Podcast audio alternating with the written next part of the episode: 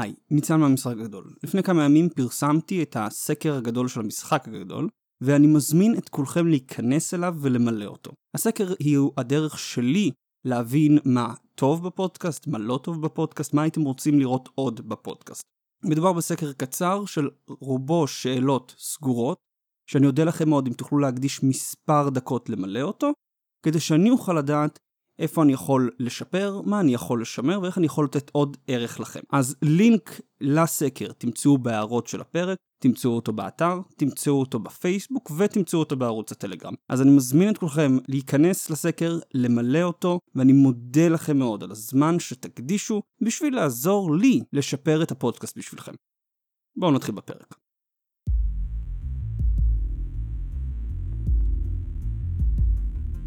הפרק היום הוא פרק טיפה מוזר, לי לפחות. בדרך כלל אני מתרכז במרכיבים הקשים של מדינה או סוגיה, שהם אלו שבדרך כלל יכולים להסביר לי הכי טוב את המדינה או הסוגיה. המרכיבים האלו בדרך כלל כוללים גיאוגרפיה, דמוגרפיה, מחצבים ומשאבים, תעשייה וכלכלה. אלו בדרך כלל המרכיבים שאנליסט גיאופוליטי עוסק בהם, כשהוא בא לנתח נושא, ורובו המוחלט של המשחק הגדול עוסק בהם ובהם בלבד. הפרק היום עוסק אבל במרכיב שונה לחלוטין, זכויות אדם.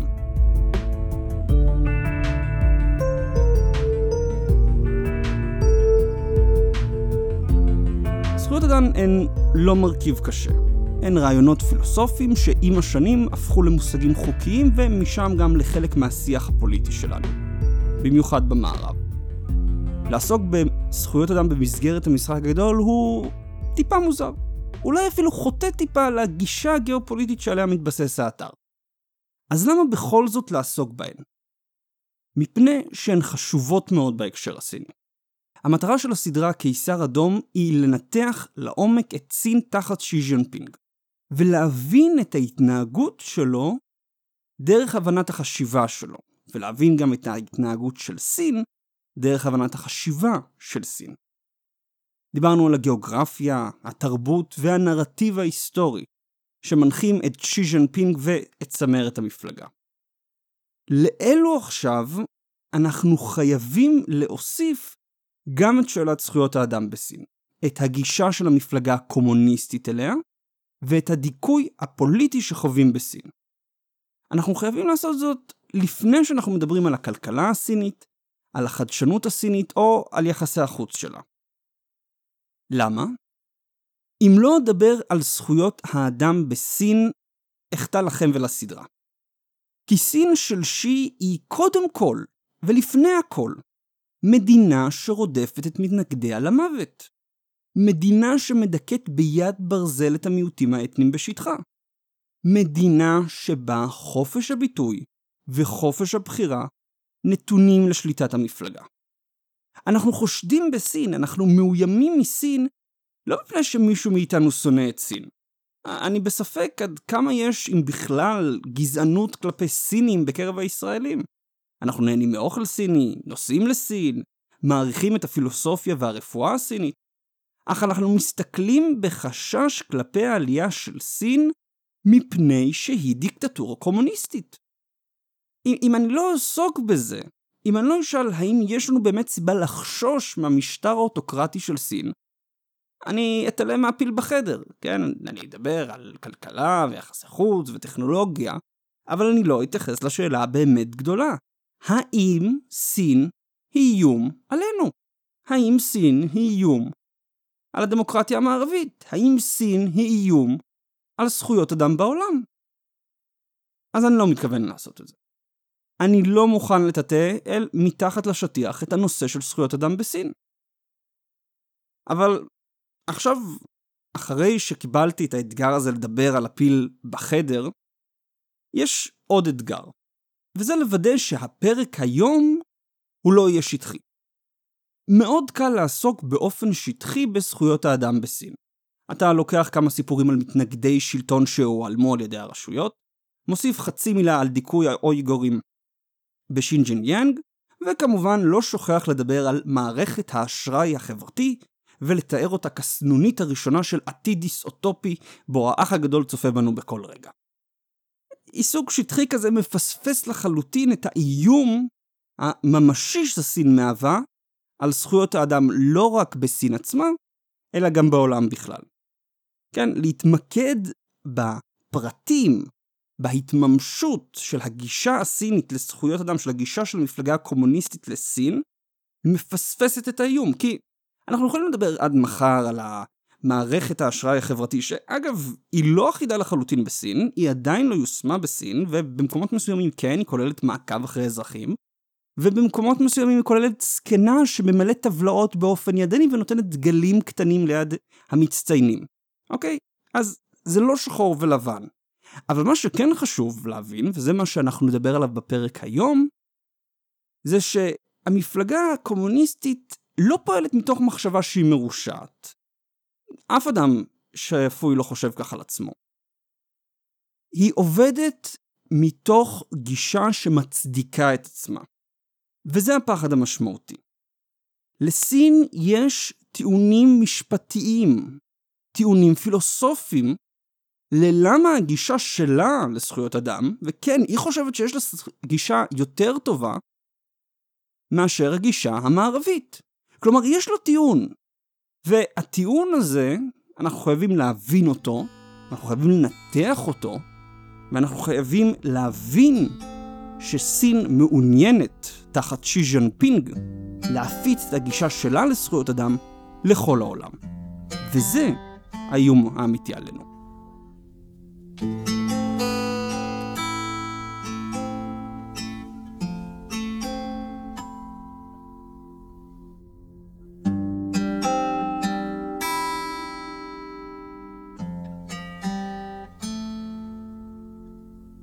להתחיל ולפרק את הגישה הסינית לזכויות אדם, אנחנו צריכים להתחיל מהמודל הפוליטי של המפלגה הקומוניסטית. למזלנו, שי ז'נפינג סיפק לנו את התשובה מהו המודל הפוליטי של סין בנאום שלו מ-2017 שדיברתי עליו בפרק הקודם. ברור שהמאפיין המגדיר של סוציאליזם עם תווים סינים הוא שהנהגת המפלגה הקומוניסטית של סין היא הכוח העליון להנהגה פוליטית. למפלגה ההנהגה הכוללת בכל התחומים של המאמץ הלאומי בכל חלקי המדינה. כלומר, המודל הפוליטי של סין מתאפיין במיוחד בשלטון המוחלט של המפלגה הקומוניסטית הסינית על כל תחומי המדינה והחברה. המפלגה מנהיגה פוליטית, המפלגה מנהיגה כלכלית, המפלגה מנהיגה תרבותית, והמפלגה וזה הכי חשוב, מנהיגה לבדה. המפלגה מנהיגה לבדה משום שהיא היחידה, כך לפי שי ז'אנפינג, שיכולה לממש את החלום הסיני של תחייה לאומית וחזרה למעמד של מעצמה עולמית, כפי שהיה לה לפני מאה שנות השפלה. אם המפלגה לא תנהיג את האומה הסינית, חלום התחייה לא יתגשם, וסין תשקע שוב אל תאומות האנרכיה. המפלגה לכן חייבת לבצר את כוחה ולהילחם בנחישות בכל מי שיאיים על שלטונה מבית או מחוץ.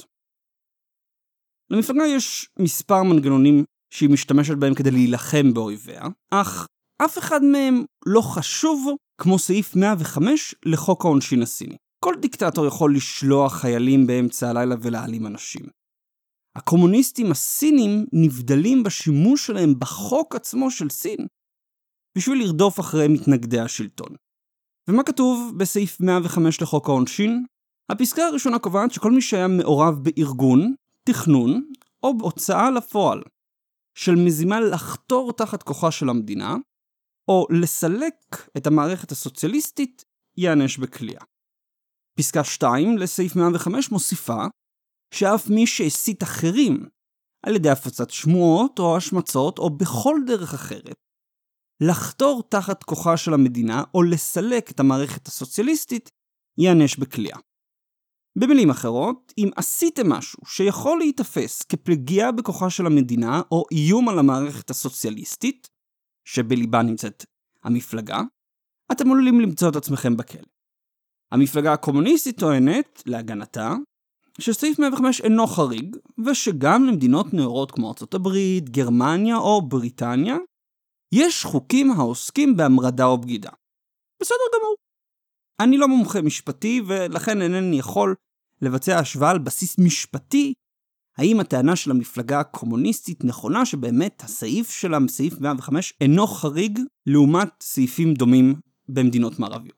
אני כן יכול, כבן אדם עם שכל ישר, לראות נגד מי מופעל הסעיף, ולהבין מכאן האם הסעיף באמת נועד להגן על המדינה הסינית מבוגדים וחתרנים, או שמא המפלגה הקומוניסטית, תחת כסות של הגנה על המדינה, משתמשת בחוק בשביל לרדוף אחרי אויביה.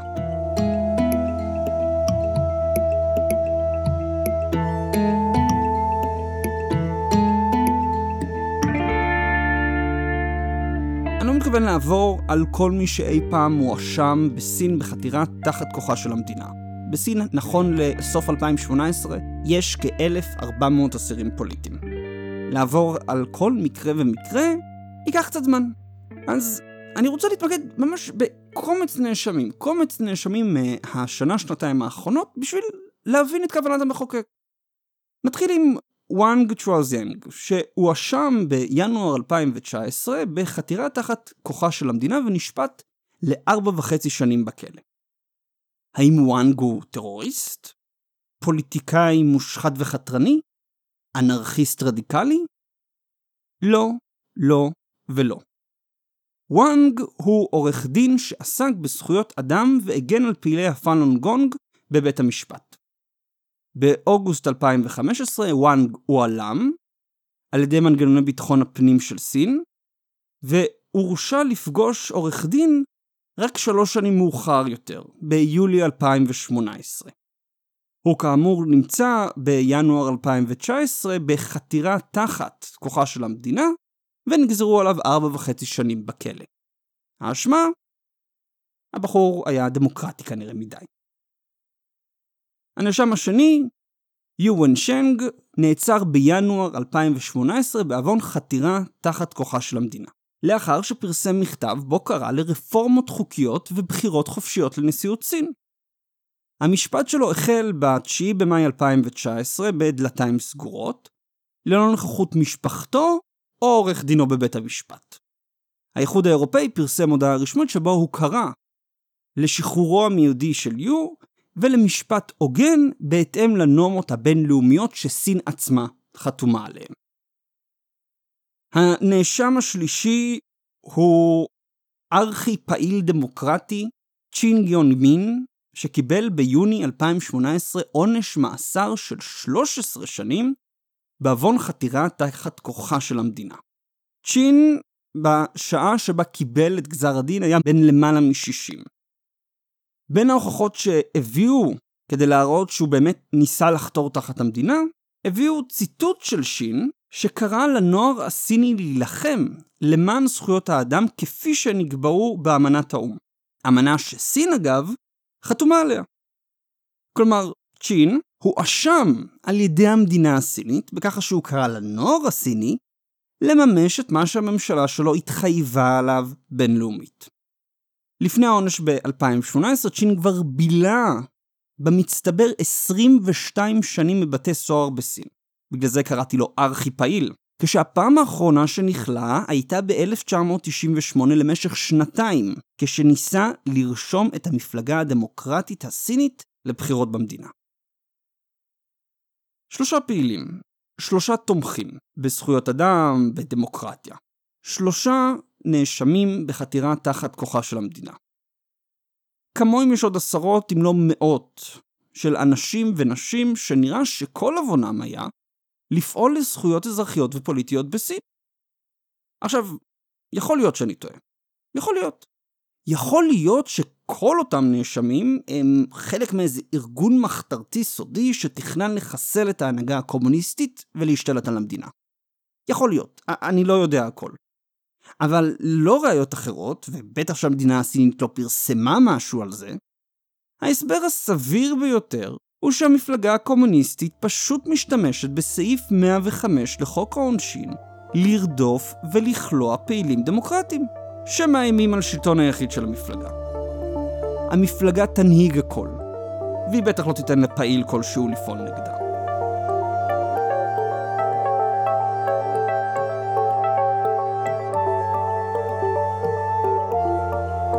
עד כאן כנראה שלא הפתעתי או חידשתי לכם משהו משמעותי. כולכם ידעתם, או לפחות חשדתם, שחייהם של פעילים דמוקרטיים בסין אינם קלים, בלשון המעטה. אולי אפילו חלקכם הכרתם את הטיעון החוקי שאיתו המפלגה הקומוניסטית קולעת אותם. מה שמעניין הוא שמבחינתה של המפלגה הקומוניסטית, הכליאה של עורכי דין ופעילים פוליטיים אינה מעידה על מצב זכויות האדם בסין. אם הייתם שואלים נציג של המפלגה הקומוניסטית או של השלטון בנוגע למצב זכויות האדם בה, הוא היה משיב לכם תשובה מאוד מוזרה. ודאי שזכויות האדם בסין נמצאות במצב טוב. הרי הוצאנו 700 מיליון איש מעוני מחפיר. בשביל להבין את התשובה, אנחנו צריכים טיפה להיכנס לתחום היותר משפטי. כלומר, להתעמק טיפה בדקויות של ניסוח ובחשיבה שהיא מעט יותר עדינה ממה שאנחנו בדרך כלל רגילים אליו ביום-יום.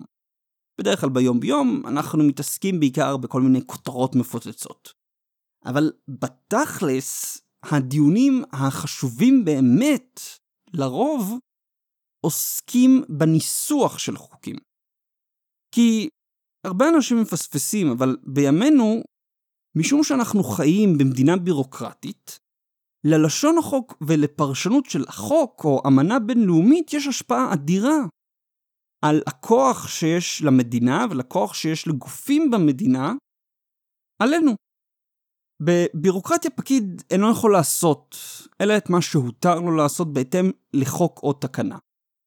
הניסוח של החוק או התקנה לכן משפיע על מידת הכוח שיש בידיו של הפקיד וחופש הפעולה שלו. לא במקרה פוליטיקאים רבים הם עורכי דין, או עורכי דין הם בדרך כלל גם פעילים חברתיים. למקס וובר, אבי הסוציולוגיה המודרנית, יש הרצאה מרתקת בנושא בשם פוליטיקה כמקצוע, שעוסקת בדיוק באופי הבירוקרטי של המדינה ומשמעותו, ואני מזמין את כולכם לקרוא אותה. נחזור אבל לענייננו. אם תדברו על מצב זכויות האדם בסין עם נציג ממשל, הוא יציג את העובדה שמיליוני סינים יצאו מעוני כהוכחה שמצב זכויות האדם בסין מצוין. למה? יש שתי קבוצות של זכויות אדם. זכויות אדם אזרחיות ופוליטיות, וזכויות אדם כלכליות, חברתיות ותרבותיות. כל אחת מהקבוצות מעוגנת באמנת או"ם משלה, בה מוגדרות כל הזכויות שנמצאות בכל אחת מהקבוצות. אנחנו מכירים בעיקר את זכויות אדם האזרחיות והפוליטיות. הזכות לחיים, הזכות לחירות, שוויון בפני החוק, חופש המחשבה וכדומה. והיא נמצאת במחלוקת במערב בין שמאל וימין, האם המדינה היא שחייבת לממש את הזכויות האלו. הזכויות הכלולות בקבוצה הן הזכות לעבודה, ותנאי עבודה הגונים, הזכות לרמת חיים מספקת, הזכות לביטוח סוציאלי ועוד. הביקורת על מצב זכויות האדם בסין נוגעת לקבוצה הראשונה של זכויות, הזכויות האזרחיות והפוליטיות. התשובה הסינית נוגעת לקבוצה השנייה של זכויות, הזכויות הכלכליות, החברתיות והתרבותיות. אתם אומרים שהמצב גרוע מפני שאנשים אינם יכולים להביע את דעתם בחופשיות או להתאגד בארגונים פרו-דמוקרטיים. הסינים עונים שהמצב מצוין מפני שאנשים זוכים ברמת חיים מספקת ובביטוח לאומי. מי צודק? אתם יכולים להגיד שברור שאנחנו, אבל זה לא כל כך פשוט. משום שהסינים אומרים את אותו דבר לעצמם, ולא רק לעצמם. בשבע השנים האחרונות, מאז עלייתו של שי ג'ינפינג לשלטון, סין מקדמת באופן פעיל את הגישה של זכויות אדם בגופים של האו"ם.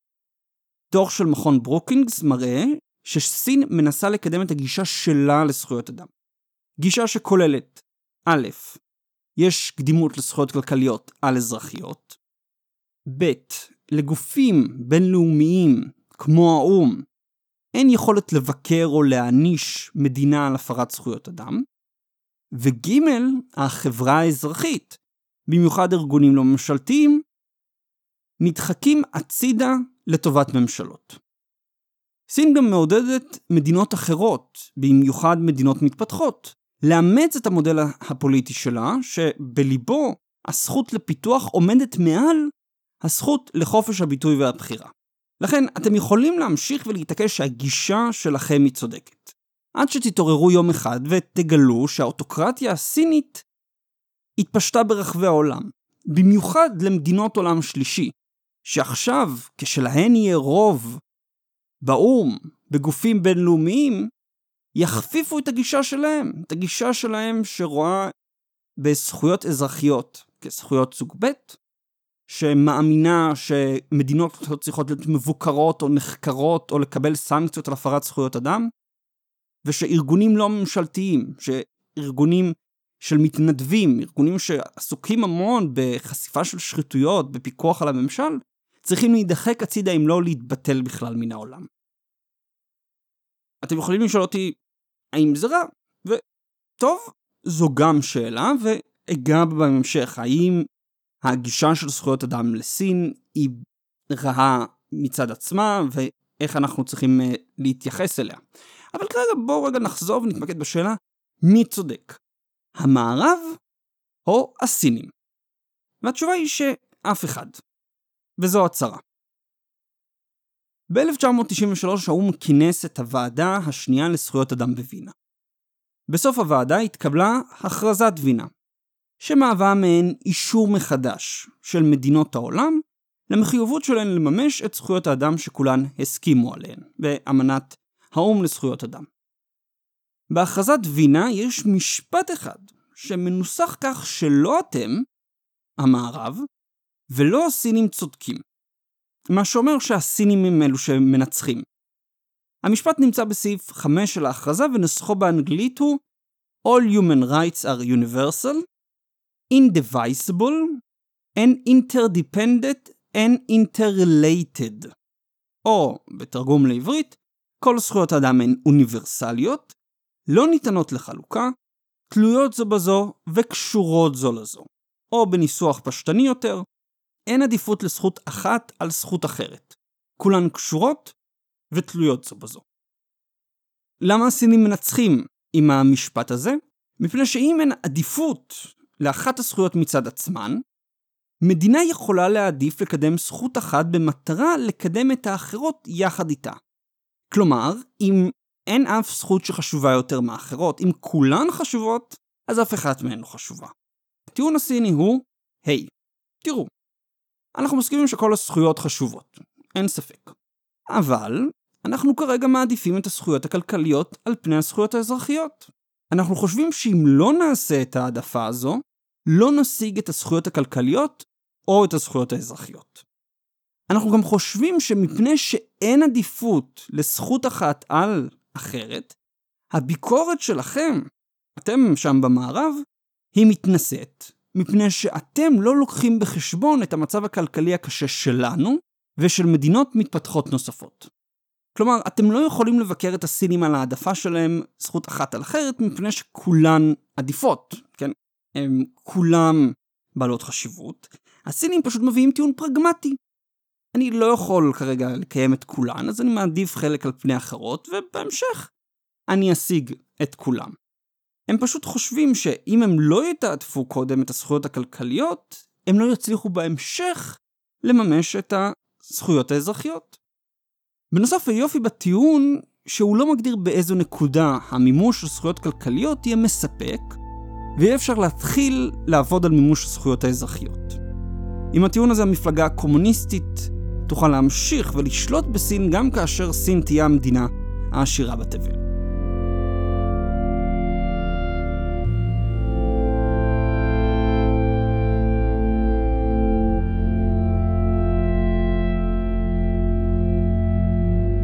אז למפלגה הקומוניסטית יש הסבר ברור ללמה היא שולחת פעילים דמוקרטיים לכלא, ולמה זה בכל זאת לא משפיע על מצב זכויות אדם בסין.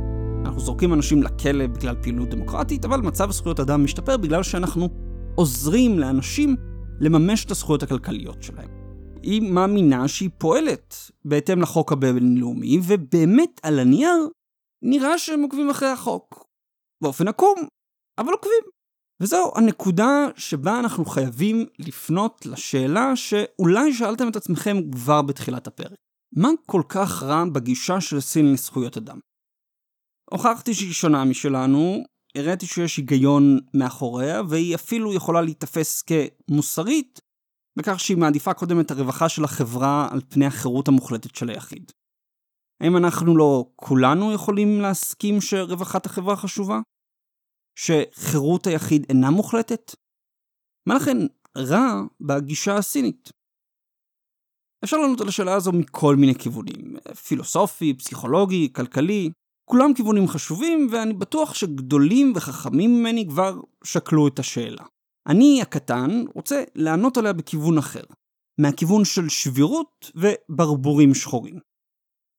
דיברתי בעבר על מהו ברבור שחור ומהי שבירות, ולכן לצורך הדיון אציג אותם בקצרה. ברבור שחור הוא אירוע נדיר בעל שכיחות נמוכה והשפעה גבוהה. פיגועי 11 בספטמבר, המשבר הכלכלי של 2008, המגה פיגוע בסרי לנקה, כולם היו ברבורים שחורים. הברבור השחור אינו ניתן לחיזוי. אף אחד לא יודע מתי הוא יגיע. ובדרך כלל אנשים נוטים להתעלם מקיומו כשהם מנסים לבצע תחזיות לעתיד. אנחנו מעדיפים לחשוב על המציאות כמערכת ליניארית, עם משתנים בלתי תלויים וללא אפקטים מסדר שני. לצערנו, המציאות אינה כזו. לא הפוליטית, לא הפיזית ולא הכלכלית. לכן כשאנחנו רוצים להעריך את היציבות של מערכת כלשהי, מדינה, חברה, תיק המניות שלכם, לנסות ולחזות את העתיד שלה הוא ניסיון עקר, מפני שאין לנו באמת מושג מה ילד היום. אנחנו כן יכולים להעריך במידה רבה של ביטחון אם המערכת רגישה לברבור שחור, כלומר שבירה, או שהיא אינה רגישה, קשיחה. כפי שנסים טלב, ההוגה של ברבור שחור אוהב לומר, סיכון נמצא בעתיד, לא בעבר. לכן הסתכלות על העבר ולנסות לבצע פרדיקציה לעתיד לא באמת תחשוף לנו את הברבור השחור. להסתכל אבל על השבירות של מערכת יכולה לספר לנו האם כאשר יקרה הברבור השחור, המערכת תיפול. אז כאשר אנחנו מסתכלים על הגישה של סין לזכויות אדם ולזכויות אזרחיות ופוליטיות, ברור לנו מהר מאוד שהמערכת שסין מעוניינת והמערכת שסין יוצרת היא מערכת ריכוזית. ומערכות ריכוזיות הן שבירות יותר מאשר מערכות חופשיות שהן קשיחות יותר. בחברה חופשית יש הרבה יותר תנודות כלכליות, חברתיות ופוליטיות. משום שהמערכת כל הזמן נחשפת לתנודות האלו וכל הזמן משתנה, היא יכולה לספוג תנודות גדולות יותר, הברבור השחור, מבלי להתמוטט. הכוונה בחברה חופשית היא לא בהכרח לחברה דמוקרטית במובן המערבי. סינגפור היא חברה חופשית, משום שהיא מאפשרת תנודתיות רבה ברמה הכלכלית האישית, יחד עם מגבלות על חופש הביטוי וההתאגדות ברמה הלאומית. ארגנטינה היא גם חברה חופשית, למרות שהיא תמונת מראה של סינגפור. בארגנטינה החופש הכלכלי נמוך עקב רגולציה ומשבר פיננסי, אך החופש הפוליטי גבוה, עם חופש ביטוי והתאגדות לכל. הודות לחופש הפוליטי שלה, ארגנטינה הצליחה לעבור מספר משברים פוליטיים וכלכליים ללא התמוטטות של המדינה כולה. החברה החופשית היא מערכת שנעה ומשתנה בהתאם לסביבה שלה, מגיבה אליה, ומשתנה איתה. גם אם העולם ישקע מחר לשפל כלכלי, מדינות כמו סינגפור, ארגנטיניה, איטליה או בריטניה לא יתמוטטו. הן ישתנו ויתאימו את עצמן לנסיבות החדשות. חברות ריכוזיות לעומתן כמו סין או סודאן או ערב הסעודית לא יכולות באותה קלות להתאים עצמן לנסיבות המשתנות. השלטון בחברות הללו מנסה תמיד להגביל את התנודות בחברה. לשלוט בשיח הציבורי, בחופש התנועה, בחופש הכלכלי, בהתנהגות של השווקים ועוד. היעדר תנודות משמעו שהחברה אינה חשופה לקלוט מידע ולהגיב אליו. לדוגמה שינוי במחירי המזון, בדעות הפוליטיות של האזרחים או בידע המדעי. החברה הופכת למנותקת מהעולם, ומנותקת אפילו מתהליכי עומק שקורים בתוכה, שינויים דמוגרפיים, שינויים כלכליים, שינויים פוליטיים. אבל הניתוק הזה לא יכול להימשך לנצח. לבסוף, התהליכי העומק האלו, לבסוף הסביבה עצמה, פורצים באלימות ועלולים להשמיד את החברות הריכוזיות. רק תסתכלו מה קרה במדינות דיקטטוריות כמו לוב, מצרים, סוריה או תימן. תסתכלו גם בסין ובמשאבים העצומים שהשלטון שם משקיע בשביל לעקוב אחר אזרחיו, לשלוט בשיח הציבורי ולמעוך את הסימן הקל ביותר למרי אזרחי. החברה הריכוזית היא לא יעילה, היא לא מותאמת לשינויים שקורים בסביבה, והיא מכינה את עצמה לברבור השחור שמגיע בצורה של מרי פוליטי, נפילה של חברה מרכזית ופשיטת רגל כלכלית, קפיצה במחירי המזון, מגפה, מלחמה, you name it. החברה החופשית, הודות לתנודות שלה, מתאימה את עצמה, סופגת את המכה וממשיכה הלאה. החברה הריכוזית חוטפת את המכה ונשברת. כשסין אומרת שהיא מעדיפה זכויות כלכליות על פוליטיות, היא מעדיפה טוטליטריות שלטונית וחברה ריכוזית על חברה חופשית. חברה בה אין חופש ביטוי, אין חופש תנועה, שלטון החוק מוכפף לצורכי המפלגה, והעם אינו יכול להביע את דעותו דרך הערוצים מוסדרים. בחירות, מחאות, הפגנות וכדומה. חברה כזו גם לא תזכה לחופש כלכלי משמעותי, שהוא הבסיס לשוק תחרותי יעיל. כלומר, הטענה של הסינים על ככה שהם מעדיפים זכויות כלכליות על זכויות אזרחיות בשביל להגיע לרווחה, לא נראה שהיא מבוססת על משהו. ואני יודע בדיוק על איזה דוגמה אתם חושבים. אתם חושבים על סינגפור ורוצים להגיד לי, היי ניצן, יש גם חברות אוטוקרטיות שמצליחות. אז בואו רגע וניישר את ההדורים. קודם כל, מבחינה כלכלית, סינגפור נמצאת במקום השני במדד החופש הכלכלי בעולם. בעוד סין נמצאת במקום המאה, יחד עם מדינות כמו יוון, מרוקו והאיטי. אוקיי? אז קודם כל, סינגפור מדינה שקל מאוד לעשות בעסקים, שיש המון חופש כלכלי לאנשים לפעול בה בתוך שוק שכמעט לא נמצא תחת רגולציה. דבר שני, גם מבחינת החופש האישי בסינגפור, היא נמצאת במקום ה-61, לעומת סין שנמצאת במקום ה-133. כלומר, הדוגמה הנוצצת של מדינה אוטוקרטית משגשגת ומצליחה, סינגפור, היא לא באמת עד כדי כך אוטוקרטית, והיא הרבה יותר קפיטליסטית מאשר סין, שמדברת המון על אה, שילוב של שוק אה, ממשלתי עם שוק חופשי, ואנחנו עוד נראה שזה די אחיזת עיניים. אז סין בעצם מפיצה בעולם גישה שרק תגדיל את הסבירות גם לחוסר יציבות וגם לעוני בעולם. ויש עוד דרך שקל מאוד לראות שהדיבורים של סין על העדפה של זכויות פוליטיות על אזרחיות בשביל לממש את הזכויות הפוליטיות, היא לא נכונה. כי אם תסתכלו על המדינות המובילות כלכלית בעולם במונחי תמ"ג לנפש, אתם תראו שרובן המוחלט מובילות במדד החופש הכלכלי, במדד החופש האישי, או בשני המדדים ביחד. מתוך 25 המדינות בעלות התמ"ג לנפש הגבוה בעולם, 6 הן בעלות מדד החופש האישי הגבוה ביותר, 3 בעלות מדד החופש הכלכלי הגבוה ביותר, ו-10 מובילות בשני המדדים גם יחד. שש המדינות האחרות, בין ה-25, הן מדינות הנפט העשירות של המפרץ הפרסי וברונאי. אז סין רוצה להתברג לתוך רשימת 25 המדינות האלו, כשיש לה היום מדד חופש שדומה לזה של מאלי או קונגו באפריקה.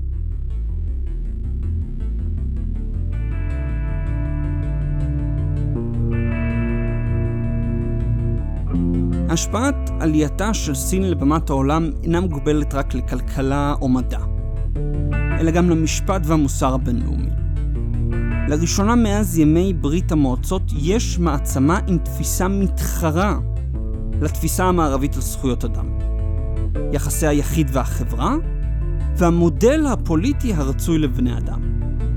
המפלגה הקומוניסטית מעוניינת לקדם את המודל הפוליטי שלה, בזכויות האזרח של היחיד מוקרבות למען רווחת הכלל.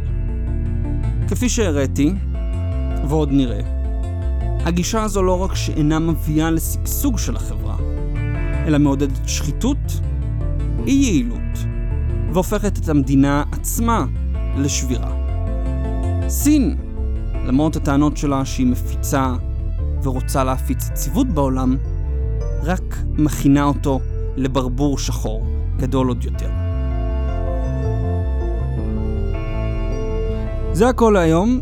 אל תשכחו לדרג את הפודקאסט ב iTunes ולהמליץ לחברים ולבני משפחה. אם יש לכם הערות או הארות, אתם מוזמנים לשלוח אליי למייל בניצן פוקס שטרודל gmail.com או דרך דף הפייסבוק של המשחק הגדול. אם אתם מעוניינים להמשיך ולהתעדכן בידיעות מהמשחק הגדול, אני מזמין אתכם להצטרף לדף הפייסבוק, לערוץ הטלגרם או ערוץ האינסטגרם. פרקי המשחק הגדול גם זמינים ביוטיוב. את המוזיקה ששמעתם הלחין גיא שילה, שגם ערך את הפרק. כאן ניצן דוד פוקס, המפיק של המשחק הגדול, ואני רוצה להודות לכם שוב על ההאזנה.